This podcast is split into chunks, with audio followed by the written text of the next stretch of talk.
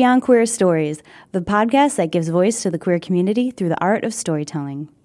Welcome, everyone, to another episode of Beyond Queer Stories. I'm Dawn. And I'm John Dillon. Yes, Devin West is our guest on today's episode of Beyond Queer Stories. Devin West is a gender fluid, queer, settler, artist, scholar from North Central Canada. Devin's art practice is deeply informed by cultural and social identity politics and actively works with structural themes of tension, suspension, and disruption to advance conversations of gender fluidity. Devin's conceptual uh, installation art pieces actively challenge and destabilize notions of femininity and masculinity as stable signals of binary bodies. Devin's research, creation process, and practice resides in gender fluid resilience, cohabitating in tension, suspension, and disruption with the structures of heteronormality.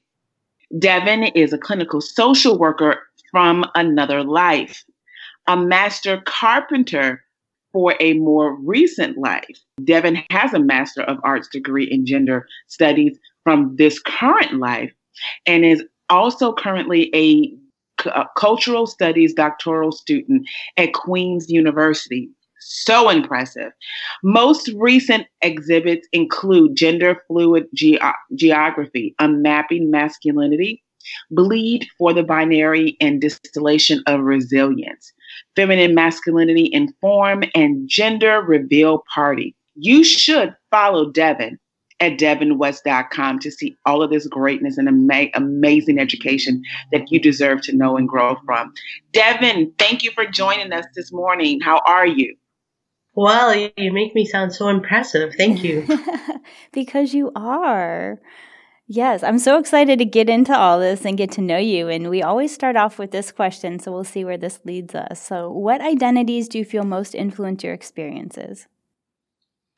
Right now, the the identity that feels the most tangible to influencing my experience is my rural identity. Um, having grown up in northern Saskatchewan, which is in kind of this well above North Dakota um, for the American listeners to give you a, a, a geography.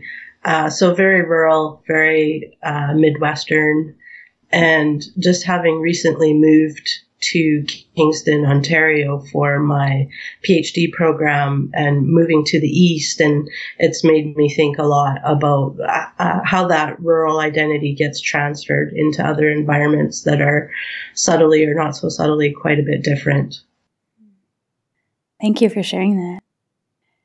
So, I love how you kind of map out your experiences and these like different lives. And I feel like I've been thinking a lot about that with myself too, where I think back on something, so I'm like, that's a whole other life that I had that feels like it was a lifetime ago and that experience and even that person who I was. So I'd love to hear a little bit about where how your art is kind of developed. It sounds like it's been a big part of de- your development over time and grew into this passion and you pursuing this as a higher level degree as well. Can you tell us a little bit about that?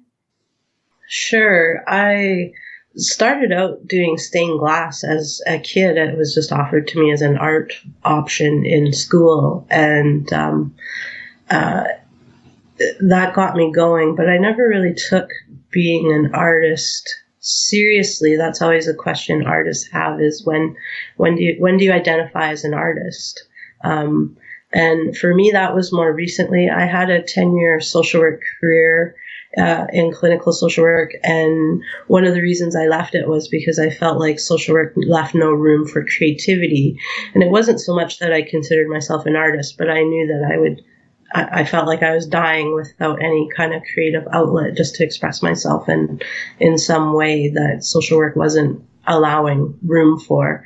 Um, and that's when I started my carpentry career. And carpentry was a, a, great outlet for expressing myself creatively in a really practical, tangible, functional way.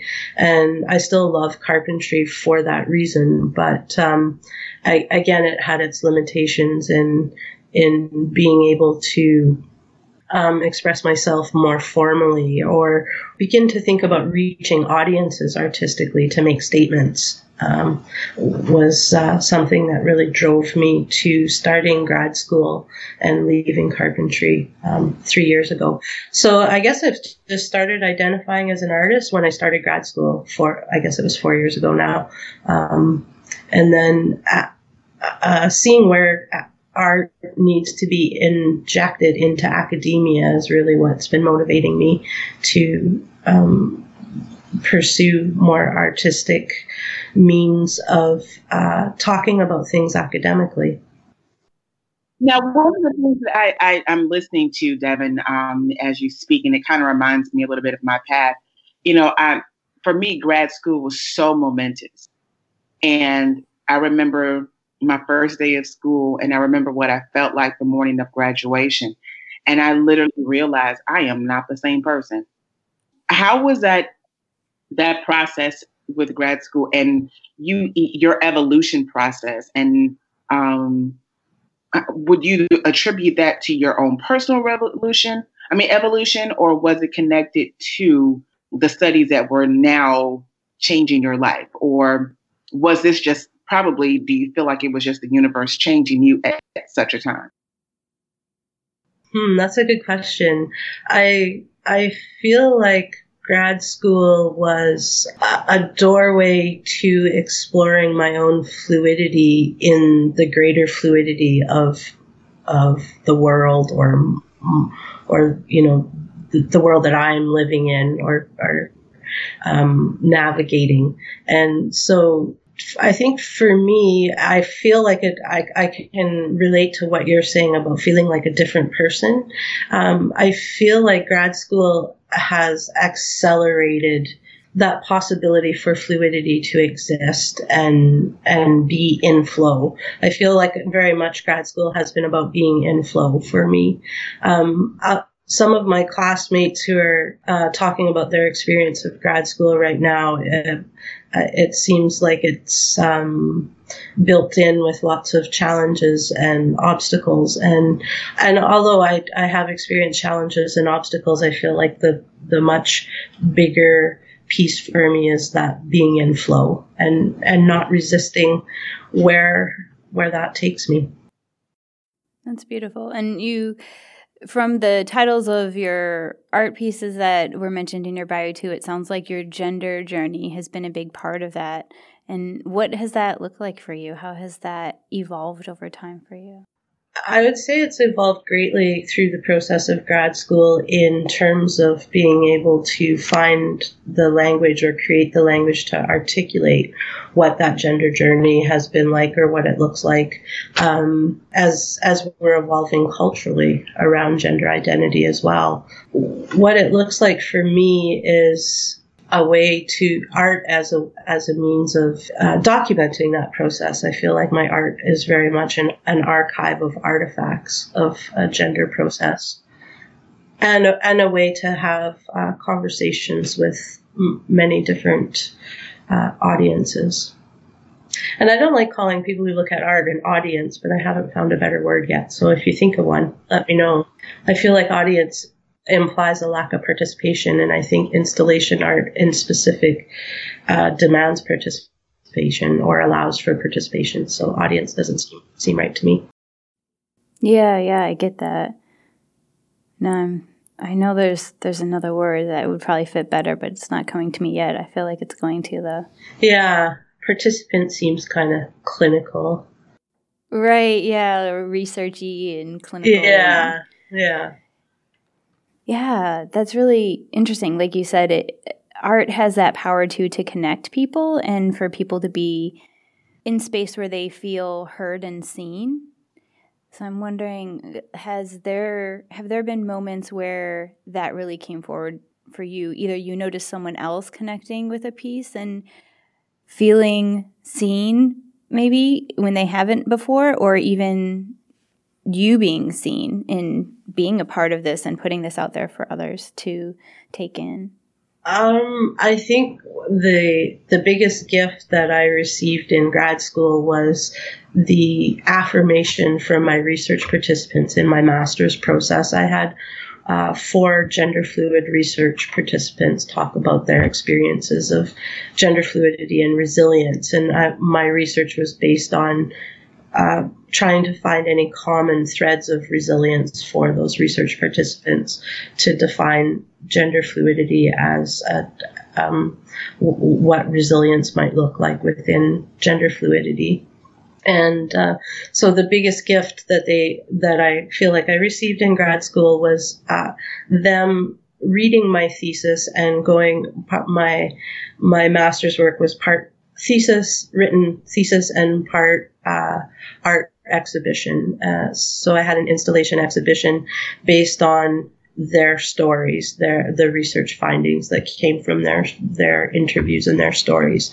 Uh, so for them, it was thanking me for creating a space to define themselves in a way that they hadn't had a platform to define themselves. So that for me was a big aha to think about art as holding space for other people to um, define to to define themselves however they want and be able to relate to a piece of art in such a way. I feel as if your work, your art. Have you ever considered taking it on tour? Well, yes, but you know, the life of a starving artist. and a grad student, right? yeah, yeah. You need a tour manager. Yeah, uh, yeah, yeah. Too, yeah. Dang it. Too bad that one. I don't know how to do that one. And the reason why I'm at, I'm saying that is because I'm thinking about people who I went to grad school with, and I'm thinking about just the climate of things that we're on, where people are becoming more self-aware, and how your work is very anchored in life-saving techniques, if you will. And I see it from that perspective because giving someone the opportunity to anchor their identity in something they've been trying to figure out for so long can save a life. Mm-hmm, very much so. Saves a life from frustration. And then also, like, I don't know, I'm just going to speak freely about how I see this. Literally, someone seeing your work, seeing an advertisement for it, deciding to go and bringing a parent and having the opportunity to have that parent understand their child better at that moment with your work. So that's why I'm like, I'm thinking like, how can I get you to Oakland? What can I do? You'll have to um, sweet talk a curator somewhere. yeah, but I'm putting it out there into the universe, literally, and throwing it out there as an intention that needs to to to to manifest in 2020 because it, it needs to happen. It's almost like Big Pharma has this one particular drug that they want to give away for free. It's like here, all the diabetics, here's your insulin for free. You know? And so Oh my goodness, I would just I would just love to see your work just surpass all those those those boundaries because there are people who need this in order to help them understand who they are. And I'm really grateful for what. Well, thanks. That's uh, very motivating. And that makes me wonder um, who have been your inspirations in doing your art? You know, like I, like John Dylan saying, like so many people need that and need to be able to see that and connect with that type of art. And I'm sure there are people who, you know, as you've gone through your process, who has really inspired and motivated you.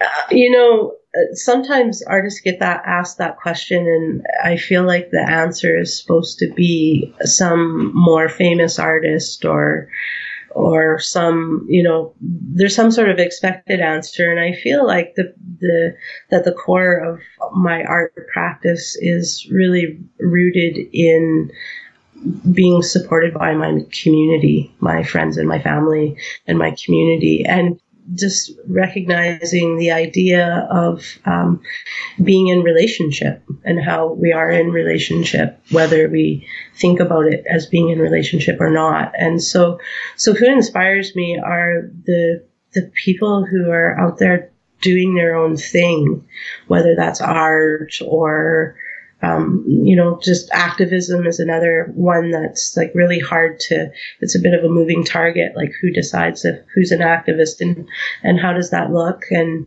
so you know, I, what inspires me is when something invisible becomes visible in any sort of way. Because I think with both art and activism, the invisible has to to somehow become visible. I love that. That's so true.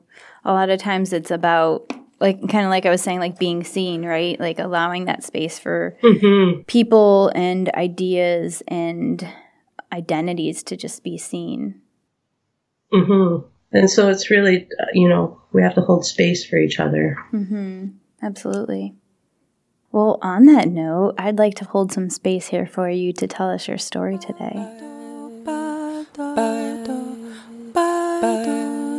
Okay, well, that's great. So, the story I chose um, was a piece that I wrote for a cultural studies theory class last year that I took. And I wrote it for two reasons. One, the class was quite dry and had no artistic component to it. So I had to teach, uh, I had 10 minutes to talk about Audre Lorde. And I thought, who can talk about Audre Lorde in 10 minutes? She needs more than 10 minutes, you know? So I thought this was a good way to inject a little piece of creativity into my class while talking about Audre Lorde. And my PhD research is loosely on queer kinship, ways of, of establishing and defining queer kinship um, and being in relationship in terms of queer kinship. So this is a letter that I wrote to Audre Lorde as my queer ancestor. March 13, 2019. Dear Audre, at one time I would have written a letter to you as my queer elder. Now I am writing to you as my queer ancestor. Initially, I found myself thinking I wanted to write this letter to pay my respect. However, I find the word respect one overused by fundamentalist white folks who believe respect is something inherent to their position in life, while the rest of us scramble for scraps. I decenter fundamentalism as a matter of my own survival at times. You might say I do it for those of us who have been forged in the crucibles of difference I am writing this letter to acknowledge and make visible our queer kinship through the many times your activism, your poetry have deeply influenced my own queer and poor identities of another generation. Let me tell you about the first time we met. The year you died of breast cancer, I was 17. I had just moved from my Saskatchewan farm to a city in North Dakota. I started university and played competitive hockey. I had always played hockey on a men's team, but in university I played on a women's team. To pay for school, I began to identify as a woman in order to play hockey. It was my first experience of the commodification of my female body, but I didn't know yet what the exchange would cost me. Your collection of essays called Sister Outsider had been published only a few years before, but it took many years more for me to discover your words. North Dakota boasted an Air Force base with the largest cache of nuclear weapons, and the Gulf War had just ended. Air raid sirens perched on power poles and air raid drills were practiced in the many churches surrounding campus the air felt taut with unerupted violence, the skin of a drum stretched too tightly over a frame. The university was situated just south of the Air Force Base, nestled in badlands riddled with military men and hostile ranchers. One of those ranchers stalked me for a year. Notes were left on my car windshield, so I knew he knew where I lived. Eventually, he broke into my car and stole random things the volume control on my car stereo, my student gym pass. Eventually, dead birds were strung by their feet, dangling from my rearview mirror, mocking life. The police said there was nothing to be done, and nothing was done until the night he broke into my house. I took the stand and paid with my university seat. I did not understand yet that the game was fixed. Reading Sister Outsider might have revealed these rules the rules of a body lost, a body stolen. Over the years, I have heard many people abbreviate your most famous quote to a simplified, the master's tools will never dismantle the master's house. However, I think about the full quote often. The one where you say, those of us who stand outside the circle of this society's definition of acceptable woman, those of us who have been forged in the crucibles of difference, those of us who are poor, who are lesbians, who are black, who are older, know that survival is not an academic skill. It is learning how to take our differences and make them strengths. For the master's tools will never dismantle the master's house. They may allow us temporarily to beat him at his own game, but they will never enable us to bring about genuine change. And this fact is only threatening to those women who still define the master's house as their only source of support. If I had read your words in North Dakota, I might have recognized the stalker as the master's tool and the law as the master's house. But I didn't meet you until 1996. I returned to university, this time in the Faculty of Social Work in Regina. I had a fledgling queer community and a fledgling understanding of how crucial my queer community is. It was the first time I belonged anywhere. In my community, there was an English professor, Jan, who attempted to teach your self described biomythography called Zami, a new spelling of my name, to a first year English class. Many of the students openly complained about the queer content of Zami, and some filed a formal complaint, calling Jan's teaching into question. In queer solidarity, I inserted myself into the back of Jan's lecture theater and asked questions about Zami. I wanted to keep your voice alive throughout the semester. This is how you and I met. Your words were disruptive, devastatingly visual, and enticing. Zami was the first time my mind's eye had been exposed to the details of your experience of being black and your experience of being lesbian. I listened as deeply as a 21 year old farm kid knew how to. As I supported Jan in her struggle to teach Zami, Jan supported me in my struggle with social work. I had the required class for social work communication. Midterm, the instructor chastised me in front of the whole class. She felt that my communication style was too masculine. I needed to practice a more feminine communication style if I planned on being a successful social worker, which she clearly indicated I was not. I recognized the hostility aimed at my masculinity for the first time. For more than 20 years, I accepted this behavior as homophobic. I thought queerness was my offense. As it turned out, heteronormativity is the fabric binding the bone shards of patriarchy together. My professor's behavior was a response to the disruption of my masculinity. This hyper feminine, hyper heterosexual professor in a position of authority hated me for no reason other than her inability to read me. When my gender is assumed to be concealed, a distinct confusion flutters to perch on a more pronounced anger in the accuser, as though I have intentionally set a trap for them. I no longer call this homophobia, but rather genderphobia. Without words to articulate what was happening to me, I defiantly wrote the final paper on communication and queer culture, specifically the use of body signaling in the 1990s to build public safety for queers, while being careful not to publicly out them.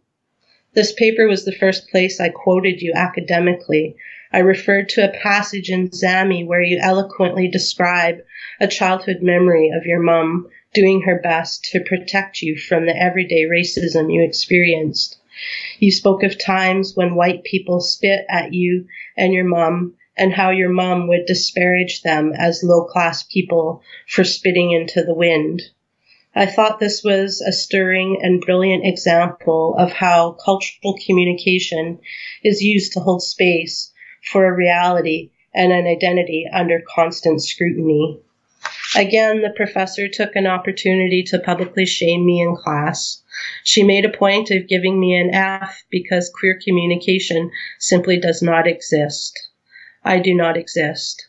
I had to take the class again with yet another straight cisgendered white woman, one possibly more friendly than the last. You tried to warn me of women like this when you said, This fact is only threatening to those women who still define the Master's house as their only source of support. It was just the first of many classes I failed to finish my degree, stitching the tears in that fabric to soldier on. You seem to be more noted for being a civil rights activist and a feminist activist than a queer activist. As my queer ancestor, I can see the ways in which your queer activism and queer identity are erased. As though you can be black and I can be queer, but you cannot be black and queer. Wikipedia does a fine job of erasing your queerness. Not mentioned at all is your queer activism. What is mentioned is the name of the man you were married to for four years in the 1960s. Not mentioned are the women who loved you and cared for you throughout the end of your cancer years. They are not even a footnote, but the man you married gets to ride through Im- immortality on the coattails of your name. The paradoxical title of Sister Outsider expresses your commitment to your identity multiplicities being in relationship to assemble such a unique identity. These multiplicities often placed you in a space that refused the safety of an inside parameter, demonstrating your ability to embrace difficulty on the path to creating change. You continuously inform us that the histories of westernized culture have conditioned us to view human differences in simplistic opposition to each other, creating a binary good, bad, superior, inferior, and to always be suspicious of the latter instead of, as you suggest, using differences as a catalyst for change. Throughout your essays, you emphasize the use of poetry as a profound form of knowledge, a powerful tool for naming and challenging power relations within a racist, patriarchal society. Your thoughts guide my own fluidity as I learn to reject the strict borders of identity you refused long before. I read some of your essays over time, but I hadn't taken the time to read Sister Outsider from front to back. In 2008, my partner Finn was diagnosed with an aggressive and advanced late stage lymphoma, a cancer of the lymphatic system. With a prognosis of six weeks to live untreated by the most aggressive of chemotherapies. Opposed to the poisonous effects of chemotherapy, Finn only had a couple of hours to decide her future I spent three days curled next to her at the Saskatoon Cancer Center as we waited for the poison to work its ironic magic. For comfort, I had Sister Outsider packed next to the water and snacks I no longer cared for. My first experience of homophobia, or perhaps I mean genderphobia, in the cancer system came from nurses. As the patient, Finn's queer identity was invisible particularly because she passes for straight and cisgendered. Me, I am much more visibly invisible. On the first day, the nurse in charge of Finn's care constantly insisted I would be much more comfortable waiting for Finn at home. When she insisted for the sixth or seventh time, I drummed up the deepest of energy reserves to ask her just one thing. I wanted to know if she was the one who was uncomfortable and perhaps she would be more comfortable caring for a different patient. The politics of care and safety thinly veil the Christian undercurrent of control and sabotage. It can be exhausting in the strongest of times, but in the cancer center, I had scarcely the steam to speak civilly through a simmering age old rage. Fists full of violence clenched around my copy of Sister Outsider. In an act of resistance and survival, I threw Sister Outsider at the nurse's head as she fled. Sadly, your words swiftly bounced off the door creaking closed. Only then could I see your words as a shield rather than a weapon. Your shield held space for me to offer Finn shelter from some of the hate. Was your poetry your shield, your shelter? Yesterday I asked a younger PhD classmate if he had read any of your work. He said he hadn't read your work directly, but rather he read the next generation of scholars who refer to your work. I'm sorry this letter is just a footnote on the liminal magical places sister outsiders like you dwell, a footnote on the intellectual influence of your thoughts on mine. I do hope this letter inspires others to read your words directly, carefully, to take your words in and build their own shield, their own shelter. In Queer Kinship, Devin West. Thank you so much.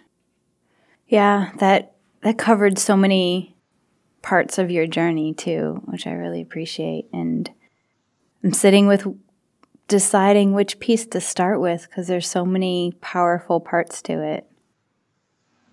And also processing through like my connection to, you know, reading Audre Lorde and how that's impacted me as well. So let's go to the beginning. So, in the beginning, you talked about before you came across Audre's work, you were experiencing this um, pretty overt discrimination in school and um, not being seen or trying to be made to be invisible by other professors, and then also not being supported in this stalker incident that sounds terrifying. Um, and as the US does, they don't really protect people unless they've already been hurt, and even then, sometimes not. So I what was going through all of that at once like for you? What where did you find support or comfort during that time? That sounds really scary and isolating. Well, that was in the early 90s, so there was n- really no nothing for formal support. Everything was very underground. Like I would say the queer community was probably pretty underground at that time. I didn't have any queer community in North Dakota for sure. My first experience was living in Regina. Well, I ended up just leaving. Like I don't know that I ever got any formal support in during that time. Yeah, and that was the beginning of finding a queer community. Was was leaving North Dakota and recognizing that I needed support. So, where did you first connect with community? You said in Regina, and how did you discover that community and, and find a place to feel safe and connected? Uh, um, that was yeah, moving to Regina and starting school again, and then and and starting to understand that a, it, it was a big enough city that I could figure out that a queer community actually existed, and and that it seems like we all go through a process uh, unless we have the benefit of coming from a family where um, a, a, queer community is already embedded, it seems like most of us go through a process of having to discover finding a queer community or having to discover that one actually exists. In the 90s, it would have just been person by person, and then just the the individual relationships that form a web finding a queer community in the early 90s, I can remember um, one of the primary ways I found queer community in Regina was there were two queer women who had started. Uh, um, it, it would have been like a it was like a, new, a, a, lesbian newsletter that they put out every two or three months, I think, and literally hand delivered to people's mailboxes. And it was kind of like this underground thing. And there, you could get a copy at the alternative bookstore once in a while. And that's how I found my first uh, queer events or f- uh, my first way of connecting with uh, other queer people was through this little this little handmade newsletter. Yeah. So the newsletter was called Sensible Shoes News. Cute. With, um, I wish I had some copies of it because I didn't understand how important archiving was back then. You know, in your, right, right, in your twenties. But the first event that I would have gone to, I don't know if it was exactly the first one, but the first one I remember is going to a, a women's potluck. And that was my first real sense of there being actually a very established community, not just a series of collective individuals, but but a, a, you know a solid community. Um, and that was also very underground. That just went from one woman's house to the next woman's house um, on a monthly basis, and it was yeah basically kind of they screened you because they were so concerned about violence at that point in time or or being outed um, because it was in people's houses. So uh, you had to phone a you had to phone a, a, phone number on in the newsletter and answer kind of some screening questions, and then they would give you the address of the next next potluck. Wow. Yeah. That, that does sound like an important archive to have, and mm-hmm. even documentation of photos from those, and just part of that queer history that you were really a part of. Mm-hmm. Yeah, prior to the common use of the internet. Exactly. Yeah, and that's a, a big thing too, right? Is now kids growing up have so much access through the internet to all kinds of connections within their identities and finding a place where they they feel represented and feel a sense of home uh, if you know especially like you said you're from a more rural community and kids who are in rural communities and hold identities where they don't see themselves represented around them go through a lot of isolation and the internet gives us this way to have people reach out and try and make those connections even though it might not be in person um, to be able to find somebody who they feel understands maybe where they're at and what they're going through mm-hmm. i was the artist in residence for a queer youth camp this summer and their mandate was um, indigenous queer youth and rural queer youth. And it was, they had 40 youth in the camp, and it was really astonishing how many of them had no access to a queer community outside of the camp, and how uh, life saving that was for them to develop a, a social community or uh, an online community that they could keep in touch with the rest of the year. So, Devin, do you think that you know, as you're speaking about the, the youth, um, and I, what I, I think of too is that I, I spoke about this for the another, in another session about how, you know, I'm so grateful that this new generation has what they have as far as the ability to create and engage in communities, especially in non-traditional ways. But I was also thinking about um, how you, you would feel about, you know, if people were to create communities centered with your art being the center, but yet still it's a queer, almost a creation of a queer family around it. Um, especially for those who are, you know, a little bit on the season side, like the 30 and 40 plus club. What are your thoughts about that? Developing a community? Yes, literally with your, your work being at the center of it. Um, especially as you get that exposure. But, you know, how would you feel if that were created?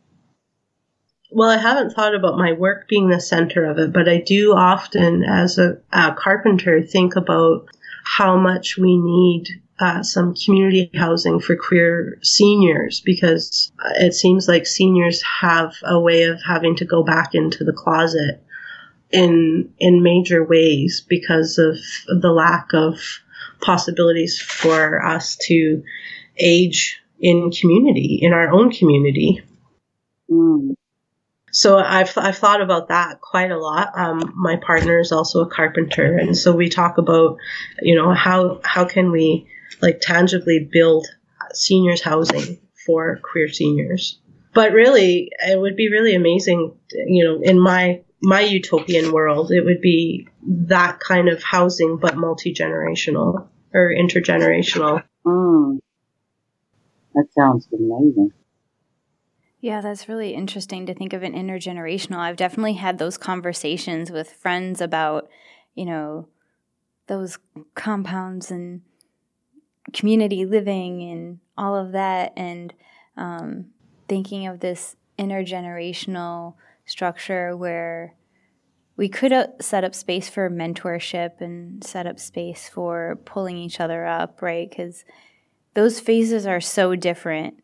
And we have been having conversation lately about what do we do with our spaces as we age because that's something even being in Chicago we're in a huge city and like John Dylan said we talked about this a little bit on a recording yesterday where once you get to like it depends on people's phase of life and when they phase out of wanting to like be in the bar scenes but mid 30s 40s 50s where are those spaces for those queer communities? And where do we find connection and where do we where do we go? Because they don't exist as a permanent structure. There's not a place that we can go to. We really have to put in a lot of work to cultivate it and create it.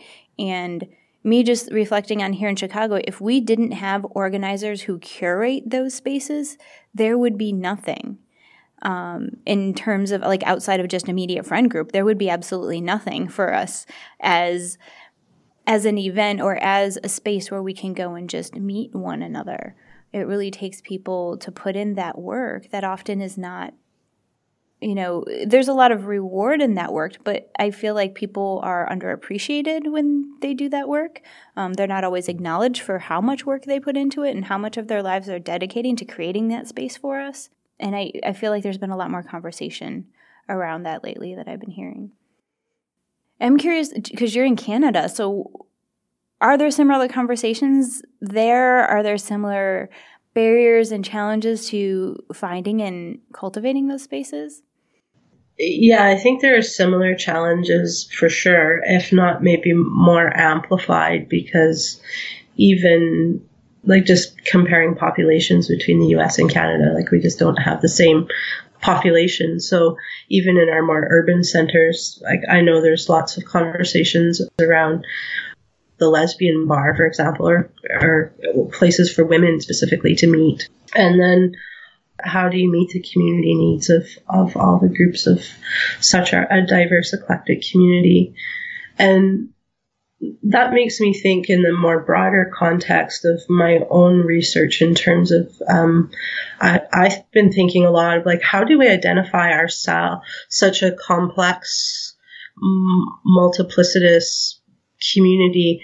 How do we identify culturally? Like how you know how, how can we have some sort of cultural cohesion to bring us together?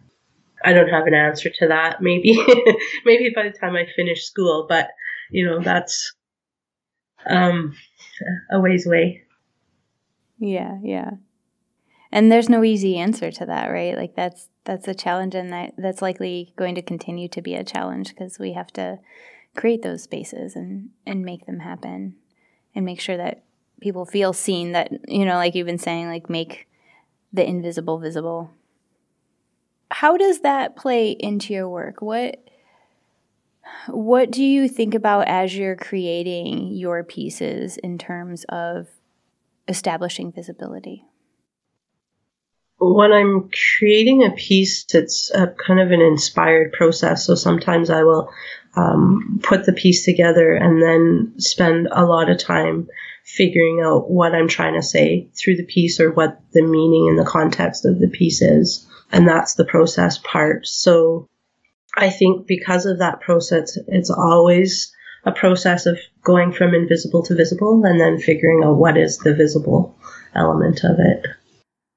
I'm also noticing we're almost at time. Jonathan, do you have any other thoughts you want to make sure we ask about before we get to wrap time? I'm just very grateful for Devin's presence, especially within the community, even though Devin is hailing from a different part of North America. Grateful for your work um, and how it's going to make a difference. I'm grateful for your relationship with, with Audre Lorde that I am. And so I'm looking forward to seeing your work around here. I really am. Well, thanks.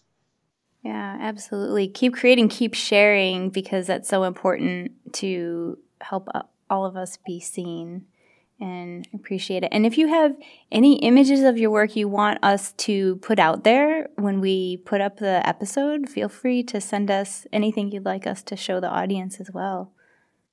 Okay, great. Thank you. The um, I've been using the Audre Lorde letter as a as a teaching tool. So I actually, it's part of a perform, an academic performance that I do at conferences. And another part of it is uh, a slideshow of my work. And I, I read from the back of the room. And so part of the performance is taking my body out of, removing my body from the line of sight because it's not the object. Yeah, Audre's voice is the object. So very cool. Very cool. So, if people want to learn more about your work, I know you gave us your website. Is there anywhere else you'd like them to connect with you or anything upcoming that you want people to know about? I just have my website for now, so that's just devinwest.com, and I think that's where I'll put as much as I can to keep it in a central location. Wonderful. Thank you so much for sharing with us today. It's great to have you. Well, thanks to you both. I mean, you, t- you talked about me being an artist, but really, um, blog, uh, blogging is is a really fantastic artistic form to create community as well. Yeah, thank you so much. Well, thanks for the opportunity. That's wonderful. Absolutely. Enjoy your day. You too. Good luck. Thank you. Bye. Connect with Beyond Queer Stories on Facebook and Instagram at Beyond Queer Stories and on Twitter at Beyond Queer Pod. If you'd like to be a guest on the podcast, click the link on our Facebook or Instagram page or email us at beyondqueerstories at gmail.com. If you listen on Apple Podcast or iTunes, please rate us and subscribe to help boost the podcast. Our podcast music is created by B. Steadwell. Check out her music, tour dates, and other queer art at bsteadwell.com. That's B E S T E A D W E L L.com.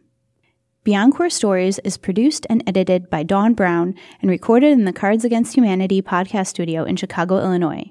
Check out their products at cardsagainsthumanity.com. Talk to y'all next week.